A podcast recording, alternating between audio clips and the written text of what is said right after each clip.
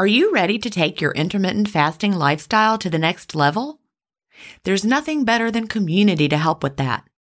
In the Delay Don't Deny community, we all embrace the clean fast, and there's just the right support for you as you live your intermittent fasting lifestyle. You can connect directly with me in the Ask Gin group, and I'll answer all of your questions personally. If you're new to intermittent fasting or recommitting to the intermittent fasting lifestyle, join the 28 day fast start group. After your fast start, join us for support in the first year group. Need tips for long term maintenance? We have a place for that. There are many more useful spaces beyond these, and you can interact in as many as you like. Visit ginstephens.com slash community to join us. An annual membership costs just over a dollar a week when you do the math. If you aren't ready to fully commit for a year, join for a month and you can cancel at any time. If you know you'll want to stay forever, we also have a lifetime membership option available. IF is free. You don't need to join our community to fast. But if you're looking for support from a community of like-minded intermittent fasters, we're here for you at ginstephens.com slash community. That's ginstephens.com slash community. If you've been listening to my podcast for a while, you know what a fan I am of Dr. Tim Spector and the work he's doing with Zoe. I was first introduced to his work in 2015, and I've been following his research ever since. What I love most about the Zoe Science and Nutrition podcast is that they have weekly interviews with world leading experts who explain how their latest research can benefit your health. Recently, I was thrilled to finally meet him face to face as we recorded an episode for the Zoe Science and Nutrition podcast, and this episode aired on April 11th. We had a chance to talk about the world's biggest intermittent fasting study, and I had the opportunity to explain the clean fast to Jonathan, which may explain why he didn't enjoy his prior experiences with fasting. Search for Zoe Science and Nutrition on your podcast player or on YouTube to hear the latest episode, and don't forget to look for the April 11th episode to hear me, Tim, and Jonathan talk about the world's biggest intermittent fasting study. Welcome to Intermittent Fasting Stories. I'm your host, Gin Stephens, author of the New York Times bestseller Fast Feast Repeat, as well as the book that started it all, Delay Don't Deny. I lost over 80 pounds thanks to intermittent fasting after learning how to delay my eating rather than denying myself the delicious foods I want to eat. Now, who's ready to hear an inspirational intermittent fasting story? That's why we're here. So let's get excited to talk to today's guest.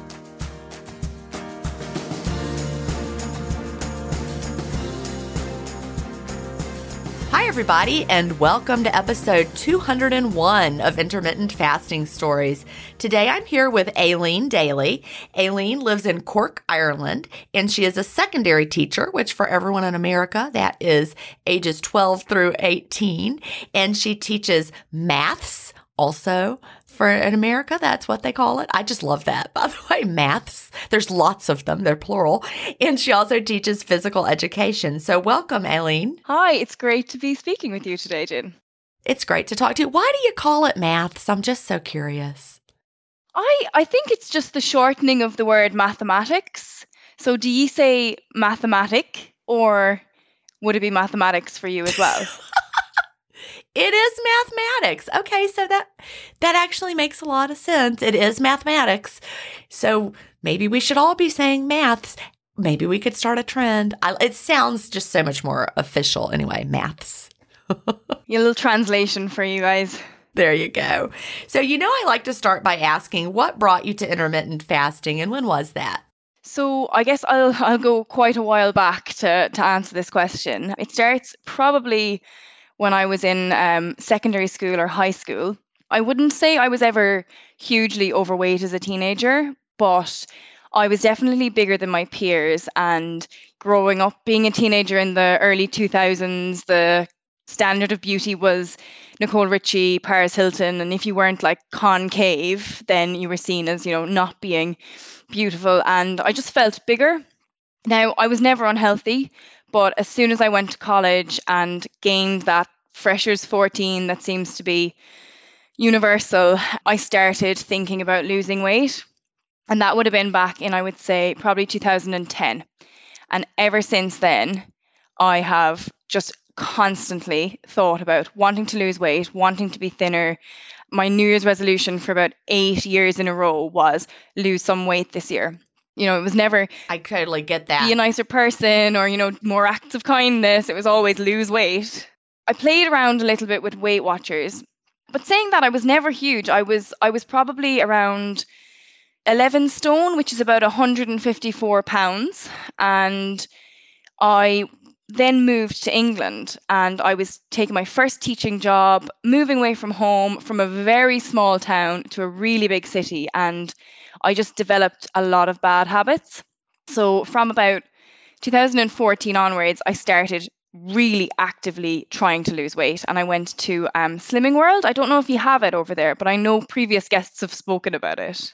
Yeah, we don't have Slimming World, but it is similar to Weight Watchers, right? Is it a little bit like that? Yeah, it's it's fairly similar. It has the whole idea of there's these free foods that you can eat as much as you want of, and then they have Weight Watchers would have points, but Slimming World calls them sins. Oh, like sin, like your sin. The way they twi- try to spin it is actually um, synergy, and you know you have your good foods and your naughty foods. Oh, but I mean, they could have picked a different word. I think I know. How, did they spell it like S I N? they spelled it S Y N, but they definitely it was definitely spoken S I N. If you know what I mean. Because I'm like, that sounds really terrible that they're calling your eating is a sin. Exactly. And I wonder, honestly, though, even though it's it's S Y N and it stands for something else, I wonder how much of that contributes to people feeling bad about eating. Like, well, like I sinned a lot today. And they say that they say it like you know you go to your group and you have your discussions and people are saying oh I was sinning a lot this week and it just sounds awful and it definitely drives an unhealthy relationship with thinking about food regardless of the It Y or the like I. And I wanted to find out how tall are you? Because I know you mentioned your weight, and it could make a big difference. I am five foot four. Okay. Yeah, so pretty small. Yeah. So it, you were you were in the overweight category for your height without a doubt because I'm five five and that you know that's where I start to cross into overweight when I get to that and Yeah. you just don't feel you just don't feel your best. No, and I actually remember getting Wii Fit when the Wii Games console came out for the first time. And I got the Wii Fit console accessory kit or whatever it was. And I stood on it and it kind of like it generated a, a little character for you. And I stood on the Wii Fit scales and it made my character like this small, fat little round Aw. person. And me, aged 15, was like, oh my goodness, is that what I looked like? I totally get it though. You're right. I we had a Wii Fit as well, and my character that was when, gosh, I probably was obese or, or close to it at that time myself because that was when I was really struggling with my weight when we had the Wii. And you're right, my Wii character was was chubby, definitely. Oh yeah, that didn't feel good. no. But I, I mean, I did. I got up to an even higher weight when I moved to England. I developed some really bad habits, and I think actually I was rejoining, joining, quitting, rejoining Slimming World, and I had a real big collection of their starter packs. I think I could have made quite a lot of money selling them on the internet because I had so many of them. and and people were, were looking to buy them because the, the monthly or the weekly fee they didn't want to pay. So I, I- maybe I should have started that. Not sure if it's legal though. That's funny though. You had so you got every time you would sign back up, you got another starter pack. Yes, and it was it was actually because if you if you skipped weeks, you were still expected to pay. So when you if you rejoined and you wanted to keep all of your data, you had to pay all of these back fees. Whereas if you paid to rejoin and started fresh with a new book and a new folder and new stickers, then you didn't have to pay all the back fees, which is clearly what I was doing was avoiding paying all those missed weeks. well, I get it. I totally get that. I remember one time I did a biggest loser at school. We had like a biggest loser Oh, okay. competition and you had to go weigh in. And um, I think I did it more than one year. One year I won. Oh, but wow. one year I think I started, well, I mean, I was doing a crazy yo yo diet and I like ate a ton before we started just so my weight would be higher. Before. Anyway, it was not a healthy thing. It's like that, episode of The Office where they do the challenge and Michael Scott makes them all eat the week before. Yep. But the the second time I think that I did it, I was like tired. I didn't want to weigh in. I was tired of dieting. I was over it. But you had to pay money if you skipped the weigh in, like extra. And I just would go and pay the money every week. And I just, There's nothing sadder, right? Because at the beginning you're like, this is going to be so awesome. And then you like owe all this money because you don't want to do it anymore. Exactly. Or you could have, you know, the benefit of joining Weight Watchers or Slimming World and paying to be up weight, which was yeah. always lovely.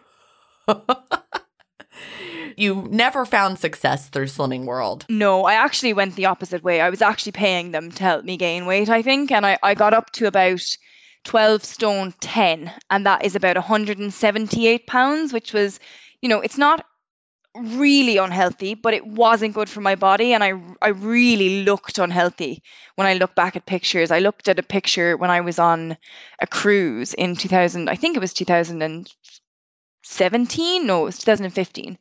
And I just looked like somebody had actually pumped me full of air. I just looked so uncomfortable. And I don't remember that now. I don't remember feeling, you know, as uncomfortable as I looked, but I just, I was like a different person. You're right. Those photos really do. That's exactly the way you describe that. Like someone pumped you up is exactly how I feel when I look at photos of myself from my heaviest. It's like my features disappeared. Like, you know, that scene in what is it, Charlie and the Chocolate Factory or Willy Wonka? Yes, I know. Where exactly they pump. Yes. That's how I, that, you know, I'm like, oh my gosh, it's like I'm inflated. And, and, and then just watching it all deflate away feels so good. Yeah, which is so much of a nicer experience. Oh yeah. I remember actually I went home. I went home for Christmas in 2016, so it would have been just after that cruise. I remember my mother, bless her, she's very direct and I won't actually say what she said to me because I couldn't say it in a podcast, but she she basically said, "Oh my god, Aileen, you what has happened?" And at the time, I was so upset because, you know, she hadn't seen me in months and I had obviously, you know, gained a lot of weight since she saw me in person last. So change was way more drastic to her.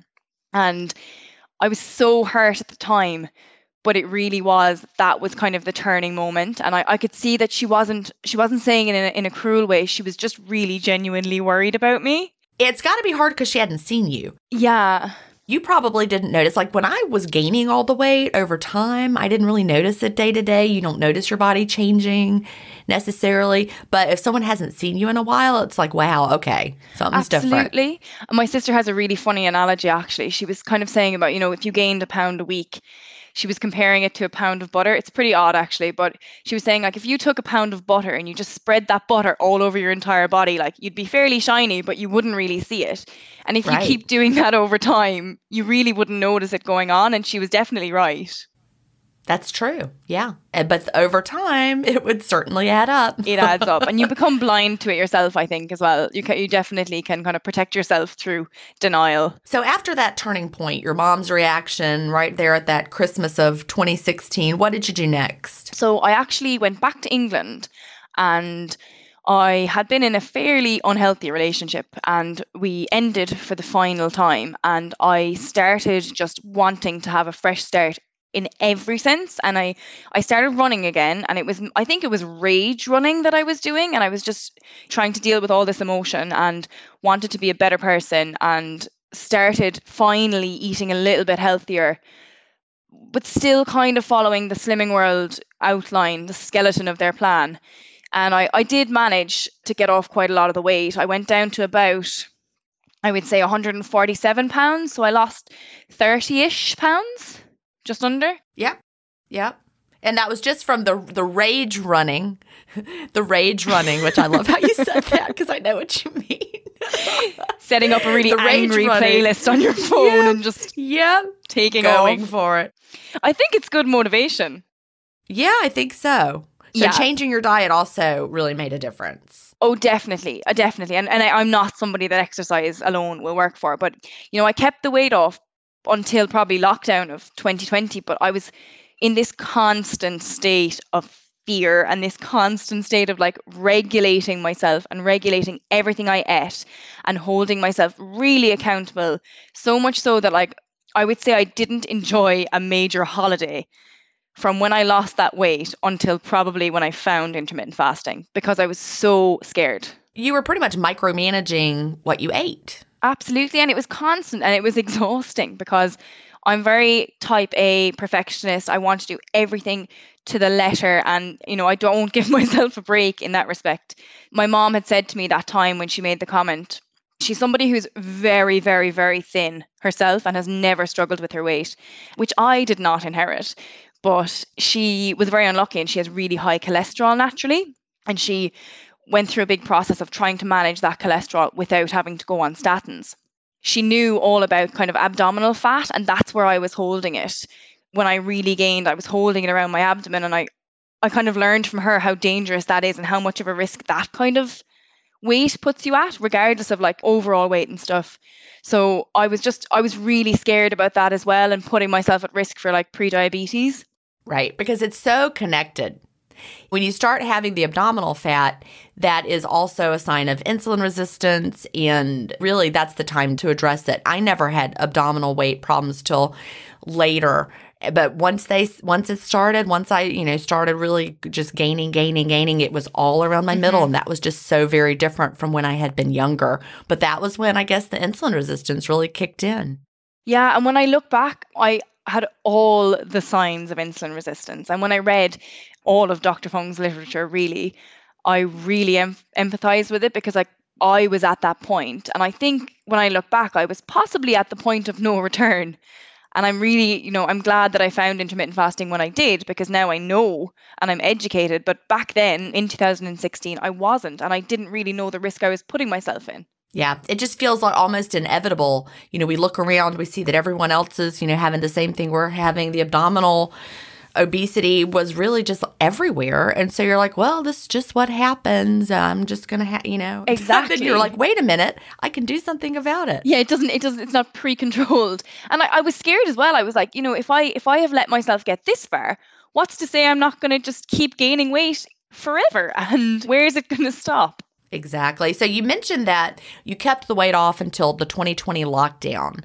What happened then? We all face stress in our daily lives. What if the answer to a better stress response is in one key nutrient? I'm talking about magnesium and specifically Magnesium Breakthrough by Bioptimizers. This one of a kind product is designed to reverse low levels of magnesium, which could have a positive effect on our stress response. But don't take my word for it. Here's a quote from a 2020 issue of the scientific journal Nutrients. Results suggest that stress could increase magnesium loss, causing a deficiency. And in turn, magnesium deficiency could enhance the body's susceptibility to stress, resulting in a magnesium and stress vicious circle. I only recommend Magnesium Breakthrough by Bioptimizers. It's the only organic full spectrum magnesium supplement that includes seven unique forms of magnesium for stress resilience and better sleep. Simply go to bioptimizers.com slash ifstories promo code IFStories10 to get your magnesium breakthrough and find out this month's gift with purchase. That's bioptimizers.com slash IFStories, promo code IFStories10. Green Chef is the number one meal kit for clean eating, delivering pre portioned and prepped quality whole foods with limited processed ingredients. Green Chef sends organic, fresh produce, responsibly sourced proteins, and chef designed recipes in every box for satisfying, nourishing, and convenient meals that fit in beautifully to my cleanish lifestyle, and the food is totally window worthy. Tonight, we're having barbecue sweet potato tacos with cabbage and carrot slaw, black beans, corn, and cheesy tortillas, and they come with Green Chef's chimichurri sauce so good. Go to greenchef.com slash ifstories50 and use the promo code ifstories50 to get 50% off plus 20% off your next two months. That's greenchef.com slash ifstories50 and don't forget to use the promo code ifstories50 to get 50% off plus 20% off your next two months. So I think teaching from home happened then, and I'm sure any of your previous colleagues will tell you it was not a fun, it was not a fun time. It was very stressful. We were all we were all getting used to it. We were in it together, but it was just stressful in general. And I'm definitely somebody who, when I'm eating, I'm eating, and I think about food, and I would be prior to intermittent fasting, I would be thinking about my lunch before I even started eating my breakfast. And, oh, I get that. Yeah. And school, at least then, was a release for me because we moved classrooms for every class period and can't eat because you can't carry all your food around every single class with you. So it was a real release for me to not be thinking about food. And it was just this block of time where I wasn't eating. And I really enjoyed the freedom, which might sound familiar to intermittent fasting in general. That time was kind of a, I don't know, a stabilizing force for me. So when we when we started working from home, and and I'm an emotional eater at the best of times, and things were stressful, and I was now teaching approximately six feet away from my fridge. Every time something went wrong i reached for food and that time where i wasn't wasn't even able to think about food was gone. Food was was 24 right. 7 and also we were going through in a crazy stressful time because we didn't know what was going to happen. And our biology kicks in and makes us turn to food for comfort. I mean, that's very, very normal because when you're feeling that stress, we, we just like, well, I'm going to eat now. And then we feel soothed. I have a question though, real quick. Mm-hmm.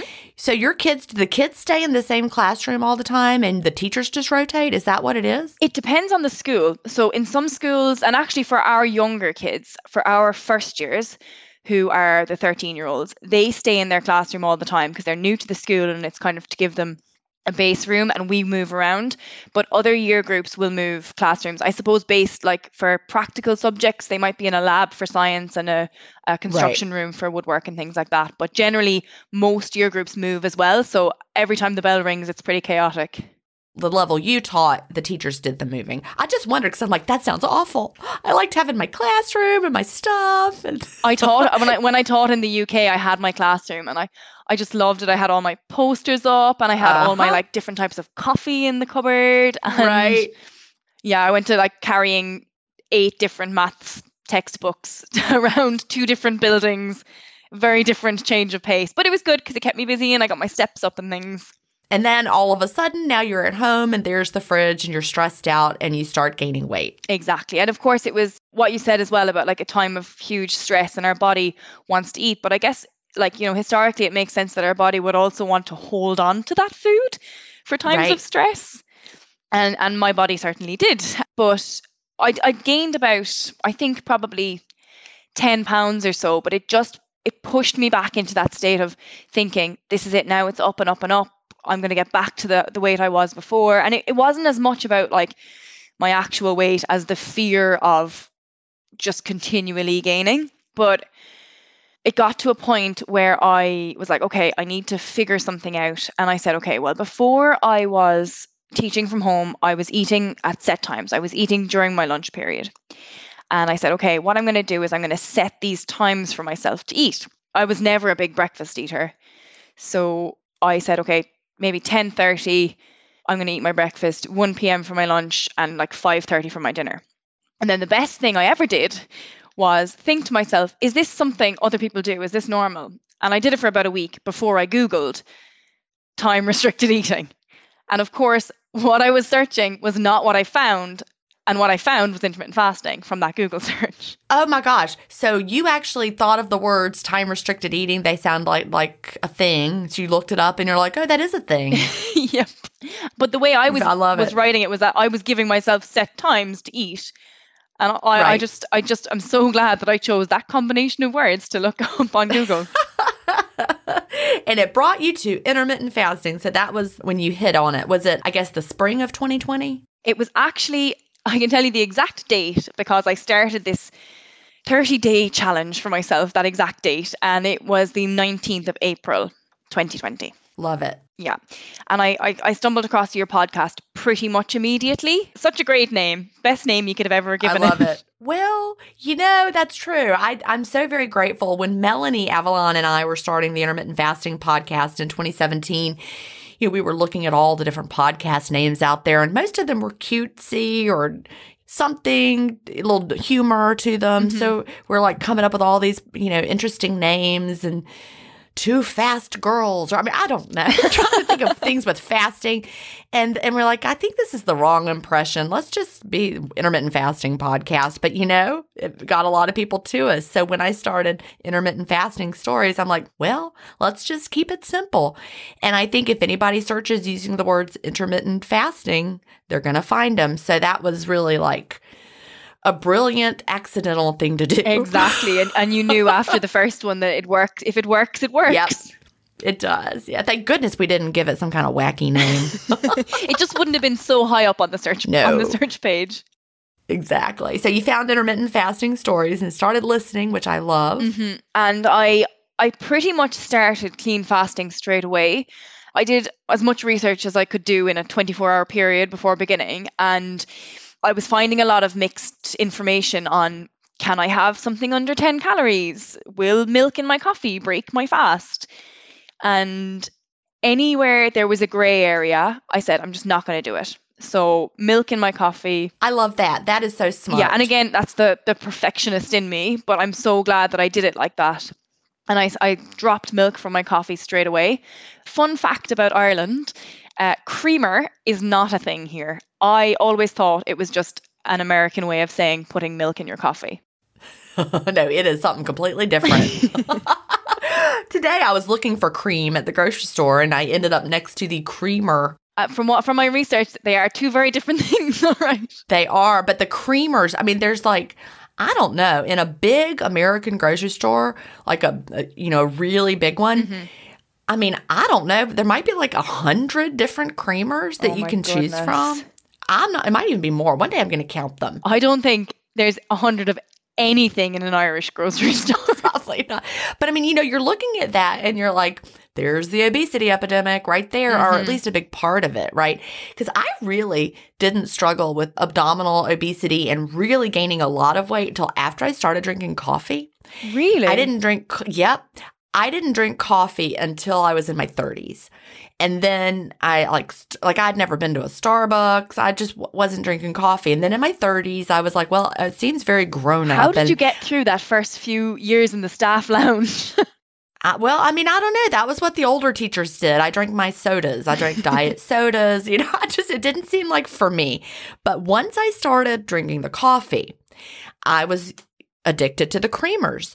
You know, I would have, I remember that one of the first creamers I bought because I wanted to have it in my classroom. I had a illegal coffee pot and because you weren't allowed to, but I Sounds amazing. Yeah. And I um got what you could keep in your classroom. I didn't have a refrigerator, so I got it was powdered. Oh my goodness. Um and so it was sugar-free, fat-free, vanilla like flavored French vanilla creamer. I mean, it's like this powder you mix in, and since it's sugar-free and fat-free, I don't even know what it is, what it's made of. What did they even find to put in that? I don't know. But it is, you know, you think it's delicious, and now looking back, uh-uh. It's funny though, isn't it? Things that you know you would have thought tasted amazing when you go back to eating them now, they're so chemically. Uh, I can't even imagine trying to have that again. But, you know, it was like I was dieting and I'm having this sugar free, fat free, powdered stuff in my coffee. And I would just drink cup after cup of it. And that was really when I started, you know, my shape started changing. And then I got a machine that made lattes that had this little milk pod. So it's like the more dairy I kept throwing in my day with the creamer. If I'd stuck to black coffee from day one, who knows what would have happened. So interesting. And I, I'm actually, you know, saying that I'm really glad that we don't have it here because it definitely sounds like something I would have loved at the time. and they give them names like Thin Mint Girl Scout cookie, and I mean, like any kind of flavor of dessert you can think of, there's a creamer that goes with it. I'm actually coming to the States in April on our Easter break for a, uh, hopefully for a vacation. So I will be looking it up just in the You'll in the it. grocery store just to see what it looks like. And then there was a time when I w- went to organic creamer, and I mean, that's still. anyway, I tried, but black coffee now I will never go back. So, And you get to feel really grown up. I think I feel really grown up drinking black coffee.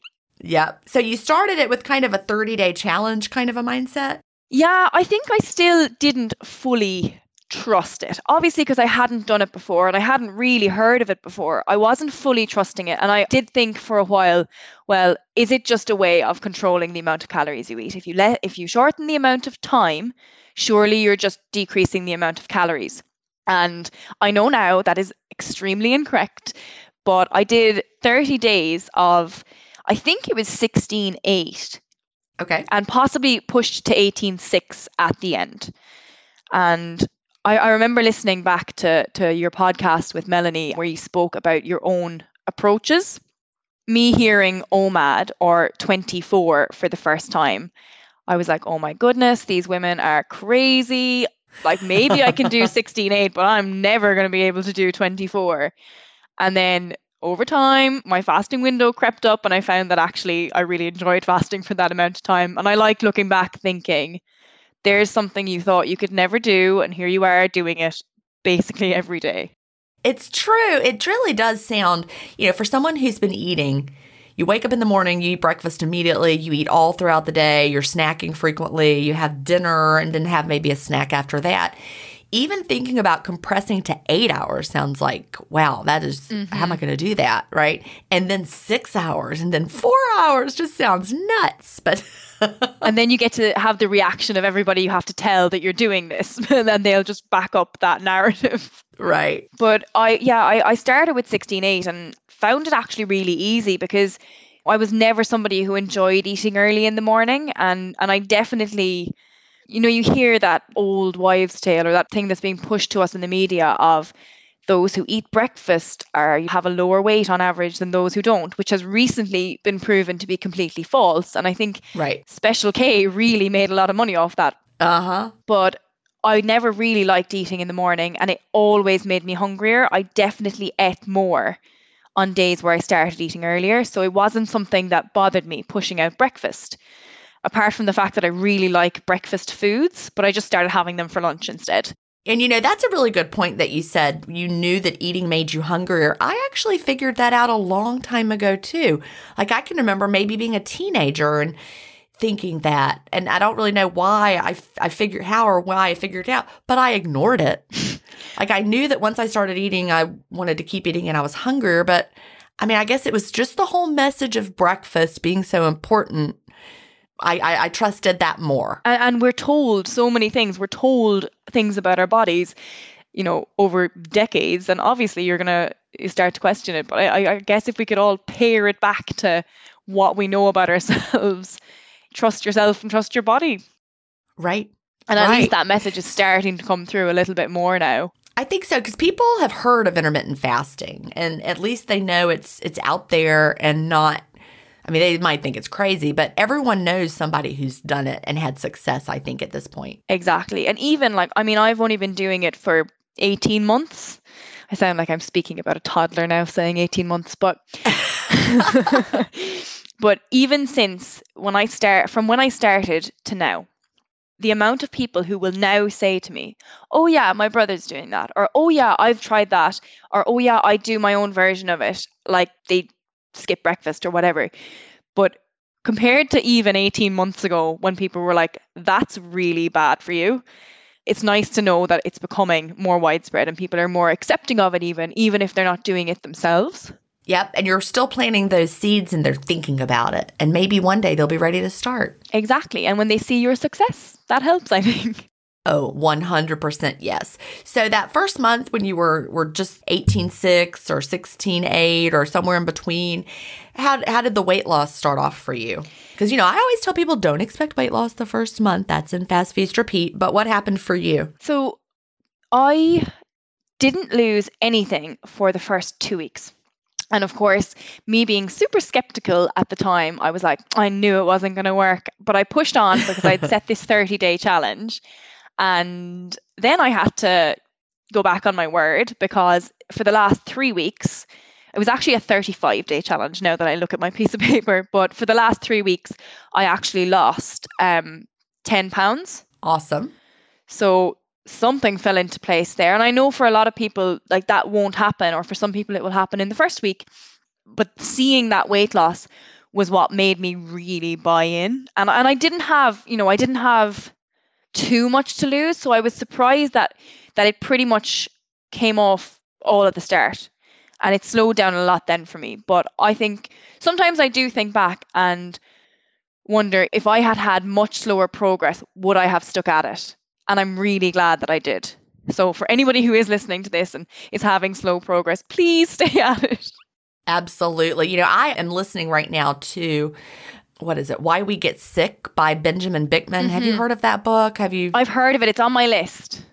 Well, it is really good. It's it's very sciency, and I'm listening here and there a little bit. Like today, while I was in the shower and getting ready for my day, and a little bit in the car, I listened. I don't have a lot of time to listen to things, so I'm. It's going to take me.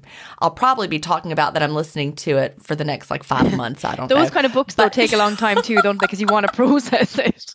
I probably should just get the paperback and read it, the real book and read it. I, I don't know. But he is talking about insulin resistance. I mean, because that's the whole foundation of it is insulin mm-hmm. resistance and, re, you know, reversing your insulin resistance and all the different things that are connected to it.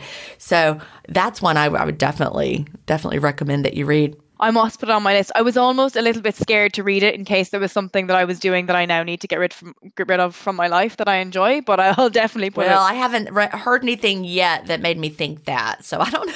Okay, I, I I'm certain he's going to talk about fasting. I'm not at that point yet. Right now, he's just talking about all the health problems associated with higher levels of insulin. But and I haven't heard anything yet that I'm like that's not really what I think. So that's good. I like that. I'll put it. I'll move it up the list so because it does sound like one. I've read so many of the ones that yourself and Melanie have recommended and really enjoyed them, and also been able to use them to the critics of, of when I tell them that I'm doing intermittent fasting, I can give them a list of references. So I'll definitely add that to the list. Like, let me tell you what I heard today. This will help me process it and it'll also help me remember it. You know, you're a teacher, you know, mm-hmm. if you say mm-hmm. something, it helps you remember it. He was talking about insulin levels and muscle building. And he said that if you have insulin resistance, high levels of insulin, you are more likely to lose muscle mass and have trouble building muscle if you have insulin resistance. Oh my goodness. How many gym bunnies would start intermittent fasting if they knew that? I know. And I thought that was fascinating because, you know, we hear of typical diets where people lose a lot of muscle, right? Yes. But keeping insulin low and correcting your insulin resistance, we have even more reason to do that because it will help us preserve our lean muscle mass. And of course, we know fasting helps us increase our muscle mass because we have, you know, increased human growth hormone, mm-hmm. but also having having the lower levels of insulin and not being insulin resistant. That was the part that really stuck out. So insulin resistance makes it less likely to build muscle and more likely to lose muscle. It's so important so. for people as well as, as they get older. You know, when, when you start to, to lose yeah. that muscle as well, that's so important. Yep. So hyperinsulinemia, he uses that wording, you know, throughout, just like I talked about that in Fast Feast Repeat.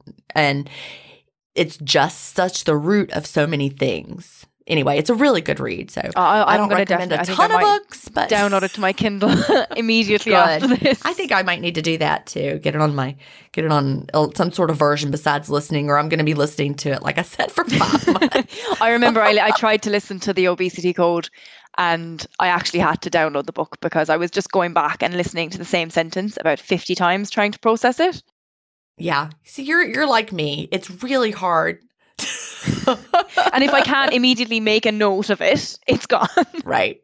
Exactly. There's other stuff he said so far that I'm like, that's really cool. I'm going to have to remember that. And I've already forgotten it. I'm also a very visual person versus auditory. So if it's not right there in front of you. Yeah. It helps me to see it. Like I, I learn much better visually than through auditory. So Anyway, so the you did you really only want to lose ten pounds at that point? Because I know you said you had gained about ten pounds. So what I was gained your goal? ten.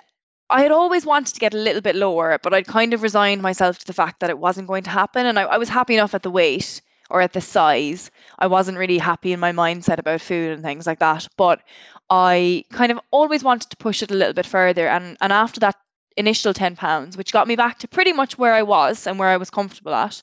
So yeah, I lost another probably seven pounds, and that put me into a place where for the very first time I was looking at myself in the mirror and I was like, I like the way I look. Not I'll tolerate it and not this is good enough, but I like the way I look. And and that happened quite slowly though. That was probably over the course of the next six months, which I was okay with because again, I think when you, when you're happier as well, things slow down a little bit because you can be a little bit looser with for me it was the processed food and things like that but right. but i eventually you got down to that weight and, and the, the real joy has been the effortlessness of maintaining it. I love that. And the you know the freedom from worrying about you know having a night off or, or going out for a night out and you know maybe having a few drinks with my friends which would always before have put me into like a blind panic. And I would have ended up either holding back and really not enjoying myself or going completely overboard, having a fantastic time, and then feeling guilty about it for about two weeks afterwards. The freedom from that was probably better for me than any difference on the scale. That's huge. I mean, it just it really really is because we are so critical of ourselves when we feel like we've failed. And when you're doing one of those diets like the slimming world with your sins, mm-hmm. you're sinning of eating. exactly. you were sinning and going out and enjoying yourself and then you beat yourself up about it cuz you're like, gosh, I was so weak. Why did I do that? And then you can't even enjoy it. Like you didn't enjoy you can't enjoy the enjoyment. Exactly. It's like that, you know, there's a line in Billy Joel's song Vienna, it's like you can see when you're wrong, but you can't always see when you're right. So it was very much a case of that. Right, right.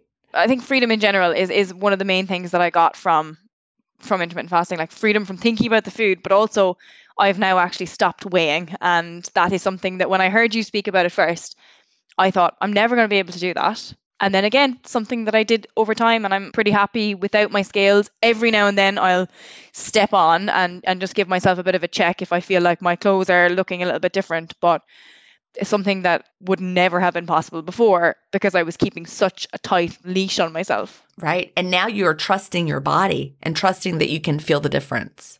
Exactly. Yeah, exactly. That's powerful. I love that you lost those last seven pounds over six months and you weren't stressing about it. Your body changed. You got to a place where you felt amazing in your own skin, but you weren't stressing. You know, that would have been the time where if you had been really focused on a number, like if you were trying to get, let's say you wanted to get 10 more pounds off mm-hmm. and you were highly focused on that, you could start thinking, this isn't working. Nothing is changing. My body is the same. Exactly. And then but instead, up. you didn't you yeah you just were like you know what my body is doing what it's going to do and you just let it happen and i think so much of that as well is like really just allowing yourself to trust the process of it and and once you get to a point where you're like i I fully trust this. I believe this, that the science makes sense. All the facts line up.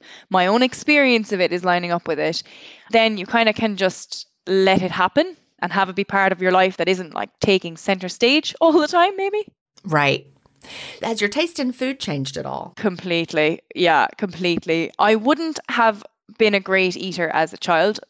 I wasn't a big fan of the green stuff and I would have gotten better as I got older and I would have eaten more healthily like begrudgingly and I would have eaten food that I knew was good for me because I knew I should eat it.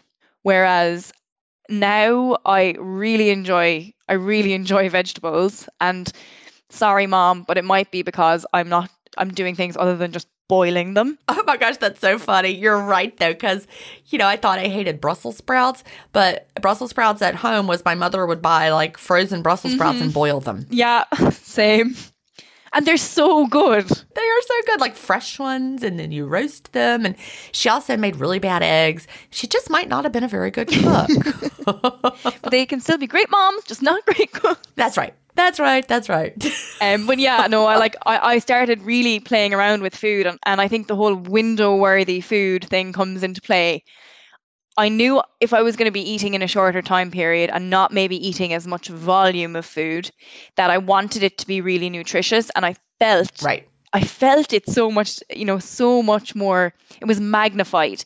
The effect the food had on me was really magnified when it's, you know, happening within such a smaller time period you can connect what makes you feel yucky or what you don't. Yeah. Absolutely. And it's I found it really interesting from like a data point of view because I was able to like figure things out and pinpoint what really suited me and what didn't. And I, I don't know, is it just because we you know, we're eating less, so it, it there's more of an emphasis on the foods we include in a shorter time period or what? But it definitely highlighted to me the ones that worked. Yeah, I think I think we just get more in tune. Like when you were eating all the time, you don't even hear the signals because there's so much coming in. Or also, you might not know you feel bad till you feel better, and then you contrast it with that bad, and you're like, "Oh, that was bad." You know, if you're in good health for a while and then you have one day where you're sick and you're like, "Oh, I will never take being healthy for granted again."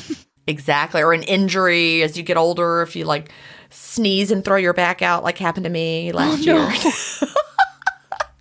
Putting out your you back like, is not "Oh, fun. I had a similar experience it's- this summer. Oh, not fun. What you say really resonates with me, I think, on a lot of points. And becoming a food snob is definitely one of them. And I was eating a lot less food and I wasn't necessarily spending any less money because I started shopping in, we have an amazing organic shop near us Oh, that's exciting. yeah, it's fantastic. And I started shopping there a lot. And then I really noticed the difference between their food and what I would have been buying before. So it's it's made me a better cook. My boyfriend says it all the time. Like he's very grateful because it's made me really push the boat out and try new things. And and he's a big vegetable fan anyway.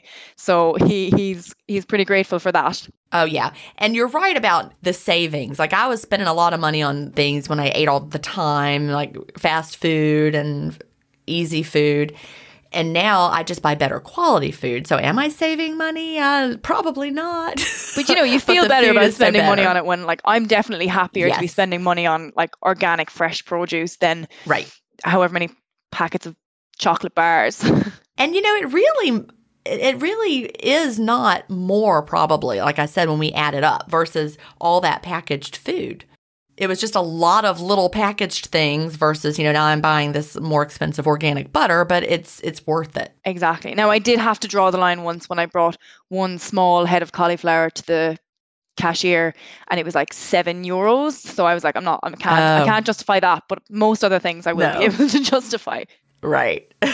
But you know, I understand I that. actually started growing. My my parents have a little vegetable garden. It's something I would never have interested me before, but now that I took an interest in like good fresh food, I started growing my own vegetables and things. And and even the difference between that and store bought is excellent. And it's really nice to kind of connect with where your food comes from. So that's definitely a benefit.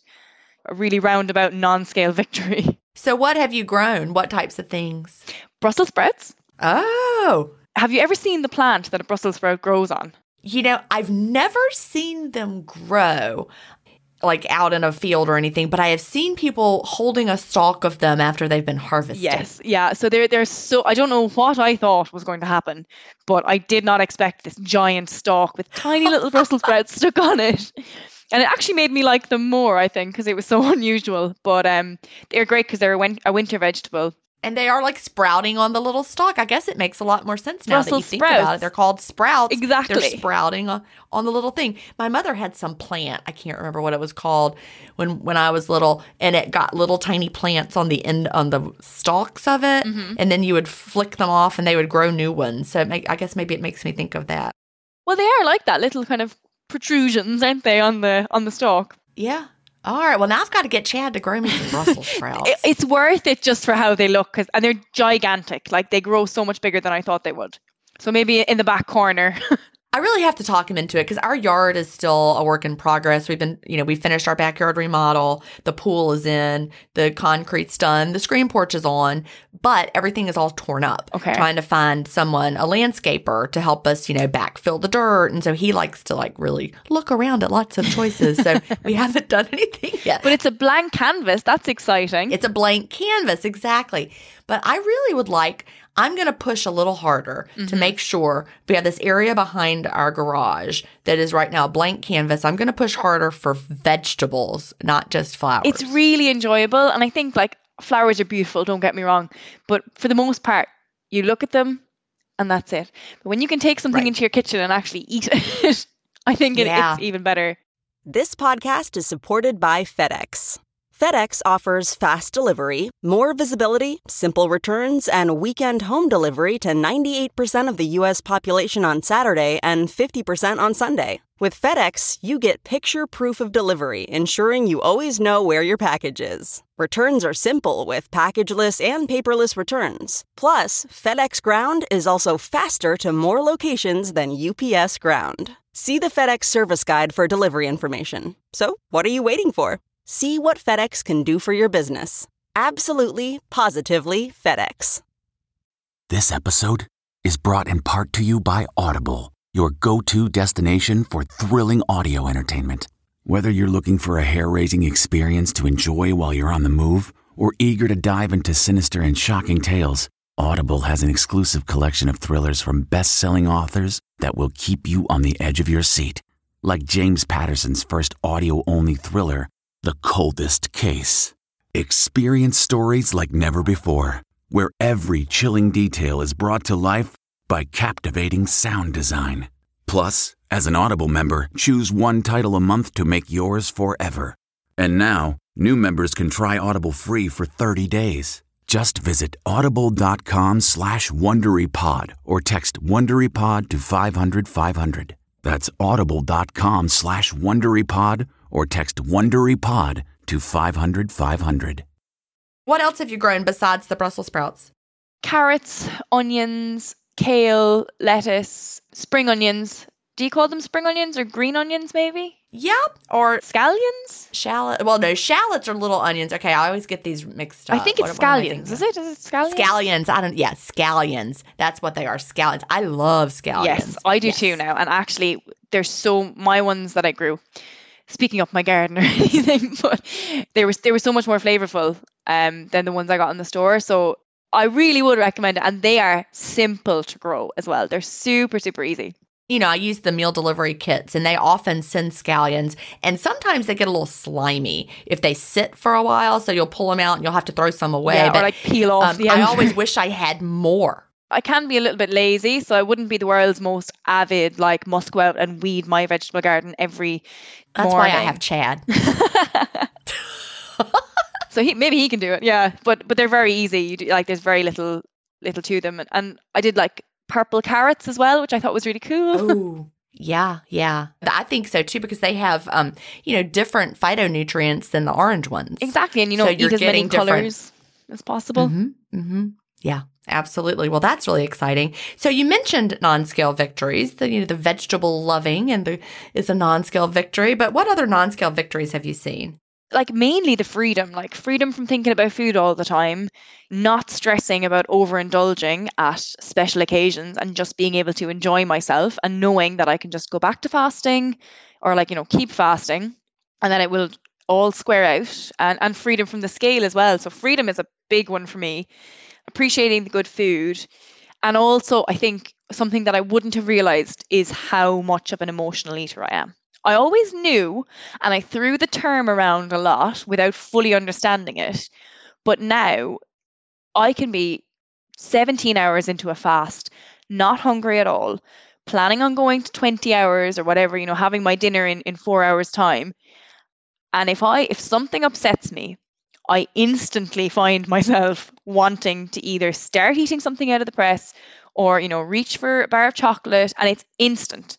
So I think I was only really able to pinpoint how emotionally I ate from having that time away from food and the fast. That makes total sense because before you would have just eaten it. Exactly. and not even noticed. But now your window is closed. You feel that push to eat it, and you know it's not because you're hungry necessarily. Exactly. So it's just really connected you with that. That's uh, really important. And it's something, it's definitely something that I'm still working on controlling.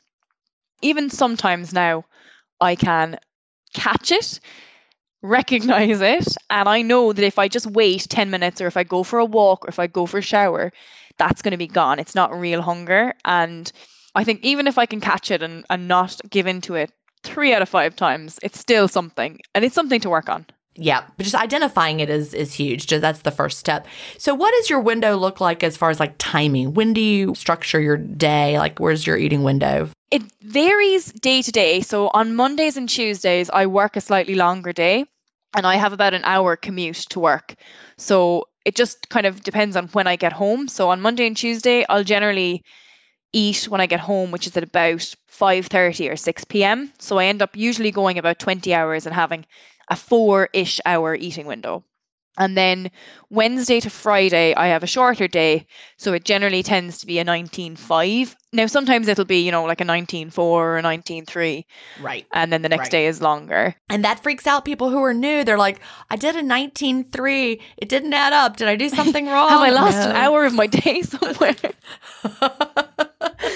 you haven't. It's fine. yeah. So it, it, I know eventually my math my math teacher brain knows it all adds up somewhere. It does. Every day has 24 hours, no matter how long your eating window was and how long your fast was. Exactly. And the 24 hour or the 20 hours the next day doesn't all come from the same 24 hour period before I get to my next Right. window. yes, exactly. But then on the weekends, I Probably lengthen out my window a little bit and minimum I have a 16 hour fasting time and, Okay. and I have probably between six and eight hours of eating. And I, I probably need to start looking at tightening that up after my Christmas overindulgences as well. If I could push that back a little bit more, it might help. Yeah, we're recording this in January. By the time it comes out, Christmas will have been a long time in the past. memory. But yeah.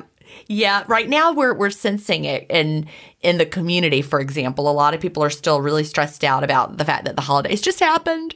And so It is a crazy it's time. just yeah, it's just a matter of, of understanding or like like somebody's like, I've been losing weight really great and now all of a sudden I've had a month where I haven't lost. It's like it was the holidays. It's okay. We celebrated. hmm It was one thing after another after another. It was. And even if you stuck to intermittent fasting, the kind of food you ate was different. You know, like I don't normally sit around and drink eggnog or make a, a pumpkin pie. Absolutely. And, and alcohol definitely factors in a lot as well. Oh, yeah. Especially here. But um, Right. I would be definitely having more alcohol than I normally would. And I think a lot of people do. And, and even if you're really comfortable and you're not trying to lose any weight, you're surrounded by the January madness of everybody in this kind of mass panic to get healthy and lose weight. And it, it, even if it gets forced upon you, even if it's not your goal. Oh, yeah. Because that's what you're supposed to do. It's January. Let's all go on a diet. Exactly. right? Everybody join the gym and stay a member for four weeks before quitting. Right. Oh gosh, yeah. That was another thing I used to pay for, we- you know, month after month, the gym membership. Mm, I actually had it when I was living in the UK. I joined a gym, and this is this is awful. Joined a gym, paid for it for three months, and I never once. I couldn't tell you what the inside of that gym looked like because I never went in. Yeah. I, that's their business model. I really think that if everyone who was a member went, you wouldn't fit. But because It wouldn't they don't be need to fit everybody because you're you're not going to come. January, they must be laughing all the way to the bank every January. I think so. You're probably right. So besides, you know, you talked about being an emotional eater. Is there anything else you struggle with? I think the only thing now is when I'm going out for a night out with my friends. And, you know, usually as you get older, it turns into brunch for some reason. It doesn't turn Right. out into a mad night out. But brunch will turn into maybe, you know, a few glasses of wine. And I find it difficult because I will start eating earlier than I would normally like to. And it ends up a glass of wine with friends, talking into the early hours. And I just, I don't feel great after having a window open for like 12 hours. It doesn't, it just doesn't suit me anymore. So that is something that I need to maybe just find the courage to say to people, I'm going to sit with you at brunch, but I'm not going to have anything until maybe later on. Yeah, that is absolutely a valid thing to do. But I get you because brunch is one of my favorite things. Yeah, all the good foods are brunch foods. It's so good. When I go to the beach with my friends, there's a brunch place that we like to go to, but they do brunch like all afternoon. So we can go at like two Fab. and still have brunch. So I, we, we, we kind of wait until later to go. Yeah, so see, that that's what I need. need. 'Cause I, I go and I'm like, okay, fine, I'll eat the brunch and then I'll stop Because it's so like good. normal time. And I don't because it's great fun Me and I enjoy that as well. But you know, you can't have Yeah. everything. It's true. But yeah, later brunch is really just my favorite thing in the Mm-hmm. world. There's some there is something about brunch. There really is. It's just such good food. it is. So we are almost out of time. What would you tell someone just starting out with intermittent fasting, or what do you wish you knew when you first started? I think my whole thing to say to people would be just trust the process. If it's not working for you, if you're not feeling it straight away, trust the process, lean into it, do the clean fast, and just give it a go because, you know, what have you got to lose? That and also take, I know everybody says this, it's such a cliche, but take the before pictures. Oh, yeah. Nobody wants to look at them in the moment, but like if I didn't have my inflated cruise picture to compare to now, I wouldn't be able to see as much progress. So take the pictures. You don't even remember what you look like because you don't really see it in the mirror. Exactly, especially if you avoid looking in the mirror and avoid taking pictures of yourself. Right, right. So yeah, taking the photos is huge. Definitely take the photos, everybody. And wear something that you can show to people. I talked about this. Yeah, yeah, Feast Repeat. exactly. Don't just wear your underwear because you're going to want to show them to people. Or, you know, if you have clothes that are too small for you and you're, you know, keeping them in Yeah. the wardrobe, put them on. See how tight they are on you, and then you can compare them when they're loose on you. Yeah, that is a great way to take pictures. I remember wearing a dress that I, it was a dress I had when I was at my biggest, and I, I kept taking pictures in that same exact dress and just putting them side by side. You know, if you don't know how to make a collage with a side by side, find a teenager who does. Exactly, I'm just telling- yeah. I know you do, but I'm do it telling this three to the seconds. audience. They will. They'll make a collage for you, and then you can be like, "Wow!" Like I even noticed, you know, my necklace hung different on my neck. See, that's I think that's the science teacher in you. You're you're creating your own units of measurement there. Well, that's true. You're right. One necklace measurement. Yeah. that is so true. Well, I have really enjoyed talking to you today. Thank you for being with us. And I always love hearing a, an accent from across the pond. I just hope I didn't um, speak too quickly. You did not. I, I could understand you beautifully the whole time. And I know that our listeners will too. And thank you so much for sharing. Excellent. Thanks so much for having me. It was lovely to speak to another educator. Do you have an intermittent fasting story to tell? Email me at gin at intermittentfastingstories.com and I'll add you to the lineup. That's G I N at intermittentfastingstories.com. The world wants to hear your story. That's it for today. Remember, I may have a doctorate, but I'm not a medical doctor. So don't use anything you hear on this podcast as a substitute for medical advice. Please always check with your doctor or healthcare provider if you have medical questions. I'll talk to you next week, Fasting Family, where we will hear another inspiring story. Have a great week and fast on.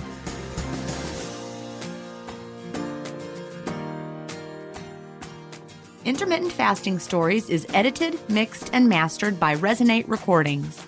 To learn more, visit them at resonaterecordings.com or email them at hello at resonaterecordings.com. Intermittent Fasting Stories listeners will receive a free offer if you mention that you heard it on the podcast.